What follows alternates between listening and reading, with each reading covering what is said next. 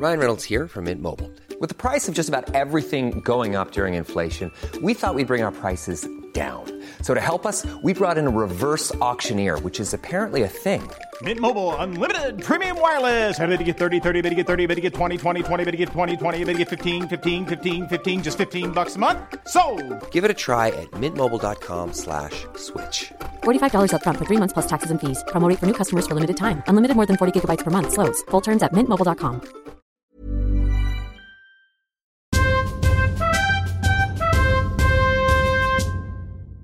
Il y a euh, une, euh, une autre réalité euh, et qui est, à mon avis, déterminante pour expliquer le fait que, comme je le disais tout à l'heure, depuis un an et demi ou deux ans, le contexte politique et sécuritaire de la plupart de nos opérations s'est dé- se- se- s'est dégradé. Les contextes se sont dégradés. Et ça, c'est la division croissante entre nos États membres. Euh, c'est euh, le reflet de cette euh, conflictualité croissante entre non seulement les principaux acteurs, bien sûr, on, voit tous ce qui se passe, mais peut-être partiellement du fait d'ailleurs de cette division croissante entre nos États membres les plus influents, une prolifération d'activisme de la part d'acteurs intermédiaires euh, qui, euh, auparavant, et pardon de cette simplification encore, auparavant euh, étaient moins actifs ou se rangeaient plutôt dans une époque antérieure dans un camp ou d'un autre, hein, pour simplifier encore de manière très très très euh, schématique. Quels que soient les mandats de ces opérations, et je dirais même, euh, même si l'on parle des opérations les plus traditionnelles entre guillemets, celles qui sont euh, des opérations d'interposition ou de su- suivi d'un cessez-le-feu, toutes ces opérations, in fine, ont des objectifs politiques. Il s'agit dans tous les cas de créer ou de préserver euh, des conditions qui sont minimales et indispensables pour que des efforts de paix puissent euh, se faire. Parfois avec euh, la participation active des Nations Unies, parfois même avec la participation active de nos opérations de maintien de la paix mandatées par le Conseil de sécurité pour faire euh, ces activités politiques, parfois euh, avec des modalités de, soutien aux efforts politiques différentes. Et nous tenons vraiment à souligner justement à nos États membres, au public et d'une manière générale, la nature avant tout politique de ces opérations et donc la responsabilité qui en découle pour nos États membres.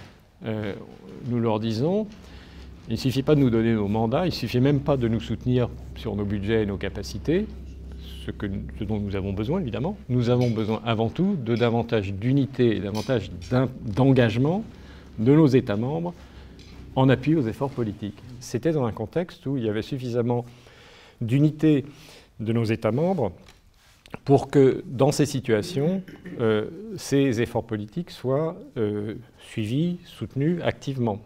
Ça voulait dire, et ça c'est la condition première d'ailleurs pour euh, une opération des Nations Unies, qu'il y a une sorte de consensus entre nos acteurs, nos États membres les plus influents, pour que dans certaines situations, pour déterminer qu'il y a une nécessité de faire quelque chose, il y a une nécessité d'intervenir et de soutenir différents efforts de paix, et qu'en même temps, dans cette situation, aucune puissance ne souhaite avoir un engagement individuel marqué euh, euh, qui exclut en réalité euh, ou qui exclurait une action multilatérale. Aujourd'hui, ces conditions sont de moins en moins réunies, ce qui explique d'une part que on ne verra pas, à mon avis, à moyen, à court terme ou moyen terme, la création de nouvelles opérations de maintien de la paix. À long terme, c'est plus difficile de dire parce que les choses peuvent évoluer et l'histoire du maintien de la paix est faite de, de, de marée haute et de marée basse, et on ne peut pas vraiment prédire à, à, long terme. Mais à court et moyen terme, on a euh, cette euh, absence finalement euh, pour euh, l'ensemble des situations de crise que nous connaissons qui ne sont pas encore, euh, qui ne font pas l'objet d'opérations des Nations Unies. On a cette absence de, consensus pour euh, considérer que oui, une action multilatérale est nécessaire euh, et, et, impliquant qu'aucune des puissances ne souhaite avoir une, euh, un activisme marqué sur ces situations. Nous souffrons beaucoup de cette division euh, croissante des États membres, ça paralyse les efforts politiques, ça nous oblige à rester avec euh, les conséquences euh, qui en résultent, c'est-à-dire que le seuil de tolérance et d'acceptation d'une présence étrangère, fût-elle multinationale dans tel ou tel pays, forcément diminue. les partis à des conflits qui sont plus des partis de pas toujours, de moins en moins identifiables dans certains cas, voit bien que nos États membres sont divisés et donc euh, les incitations à s'engager dans des efforts de paix sont euh, d'autant plus faibles. Euh, et, nous avons par ailleurs tous ces facteurs de, menaces et de, dangers qui, s'aggravent. Alors, donc ça c'est le premier message vraiment que nous voulons adresser, c'est ce qu'on appelle la primauté du politique. Maintenant, euh, une fois qu'on a dit ça, et une fois qu'on a fait le constat de la division croissante de nos États et que nous euh, continuons de leur passer ces messages euh, qui, sont, à mon avis, importants parce que c'est le, le, cœur du problème.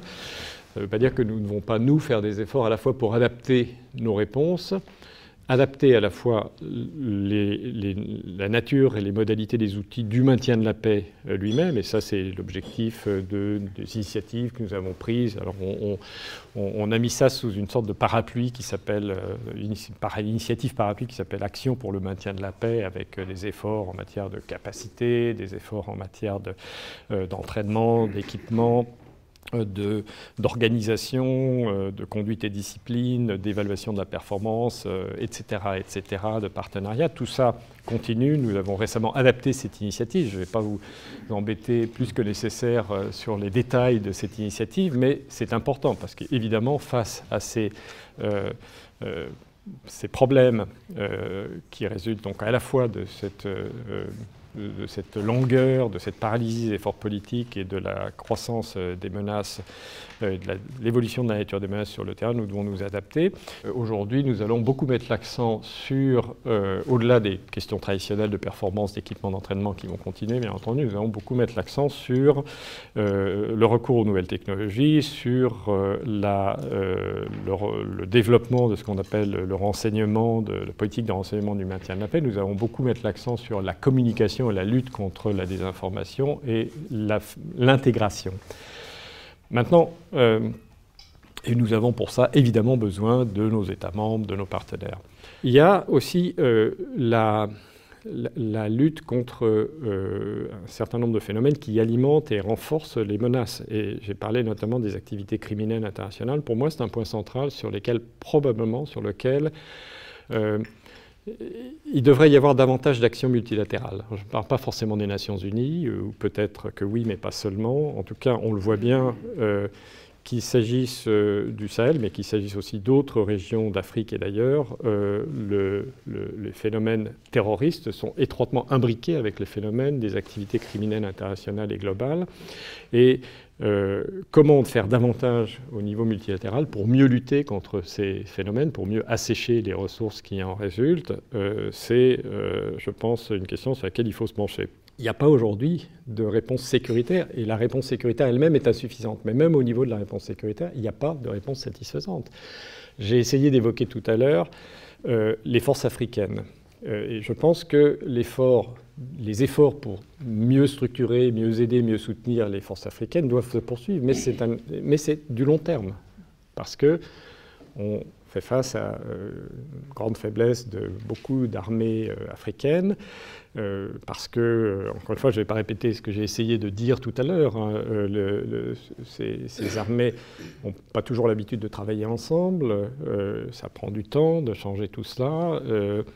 Et puis, encore faut-il que les dirigeants des pays qui sont prêts à s'engager dans des coalitions aient des approches convergentes sur le plan politique. Aujourd'hui, avec le G5, par exemple, on voit que ce n'est plus le cas. Et donc, il y a une impasse politique du G5 qui, je pense, devrait être levée avant qu'on puisse espérer que nos efforts de soutien accru du G5 puissent porter leurs fruits. Donc réponse sécuritaire, euh, j'ai tendance à dire parfois, euh, oui, le maintien de la paix a ses limites évidentes, et particulièrement dans des contextes comme le Mali ou, l'Est du Congo ou la Centrafrique.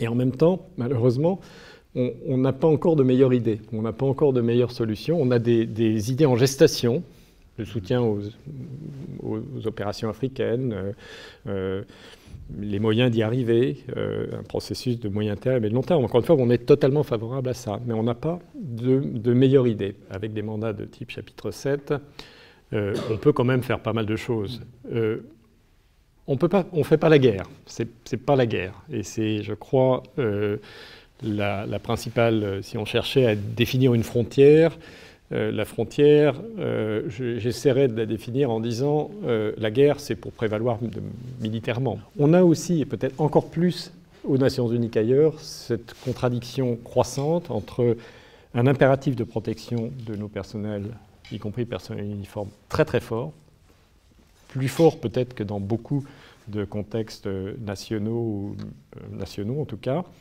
et euh, les attentes qui existent à notre égard en matière d'utilisation pleine et entière des potentialités du chapitre 7. En ce qui concerne euh, les, les, forces bilatérales et, et, Barkhane, moi je dirais pour ce qui concerne le Mali en tout cas que Euh, tout en étant pleinement conscient des, limites euh, de ce que peut faire euh, la MINUSMA qui, sont réelles. J'ai quand même la conviction que la MINUSMA a beaucoup apporté, continue d'apporter beaucoup au Mali, à ses populations, en termes de protection civile, en termes d'exercice d'une présence légitime et, pacificatrice dans de nombreuses zones, notamment des zones urbaines et leurs périphéries du Mali. Encore une fois, je le dis avec beaucoup de, de, réalisme. Je sais bien qu'il euh, y a énormément de zones du Mali qui sont très affectées par euh, les groupes terroristes, par euh, les tensions intercommunautaires exacerbées par les phénomènes terroristes et tous les autres phénomènes dont on a parlé. Je sais bien que la situation se dégrade. J'ai le sentiment que si la MINUSMA n'était pas là, ce serait pas mieux, ce serait plutôt pire. Nous, nous avons euh, un mandat du Conseil de sécurité, donc tant qu'il est là, euh, nous devons continuer à faire euh, le mieux possible notre travail et à remplir le mieux possible nos, responsabilités. Mais il y a effectivement un certain nombre de questions qui sont posées. quid Nous sommes en train d'essayer de traiter, je pense que ça va se clarifier, j'espère en tout cas rapidement, la question des sanctions de la CDAO et de l'impact sur notre mission. Nous sommes en train de travailler pour que les choses soient clarifiées de la part de la CDAO. Nous sommes en train donc de travailler avec les autorités maliennes sur les questions qui viennent euh, de se poser, la question des, vols, de notre capacité finalement à continuer à opérer avec euh, la liberté nécessaire dans de bonnes conditions.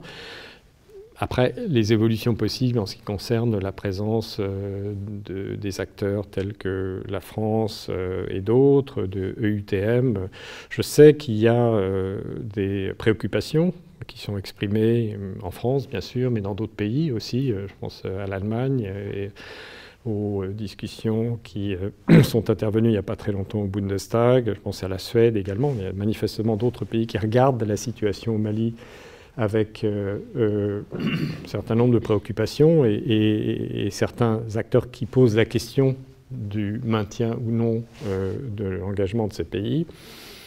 ce sont évidemment des choses qu'on suit avec, avec beaucoup d'attention pour ce qui nous concerne et en ce qui concerne les pays qui sont nos contributeurs de troupes, euh, évidemment, nous espérons qu'ils resteront à nos côtés parce qu'ils apportent tous une contribution qui, compte, qui est importante pour nous, qui nous aide à remplir notre mandat. Euh, mais euh,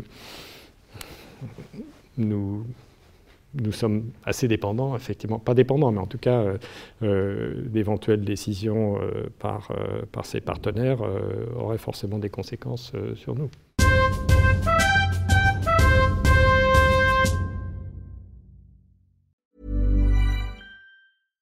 Mom deserves the best, and there's no better place to shop for Mother's Day than Whole Foods Market. They're your destination for unbeatable savings, from premium gifts to show-stopping flowers and irresistible desserts. Start by saving 33% with Prime on all body care and candles. Then get a 15-stem bunch of tulips for just $9.99 each with Prime. Round out Mom's menu with festive rosé, irresistible berry chantilly cake, and more special treats. Come celebrate Mother's Day at Whole Foods Market.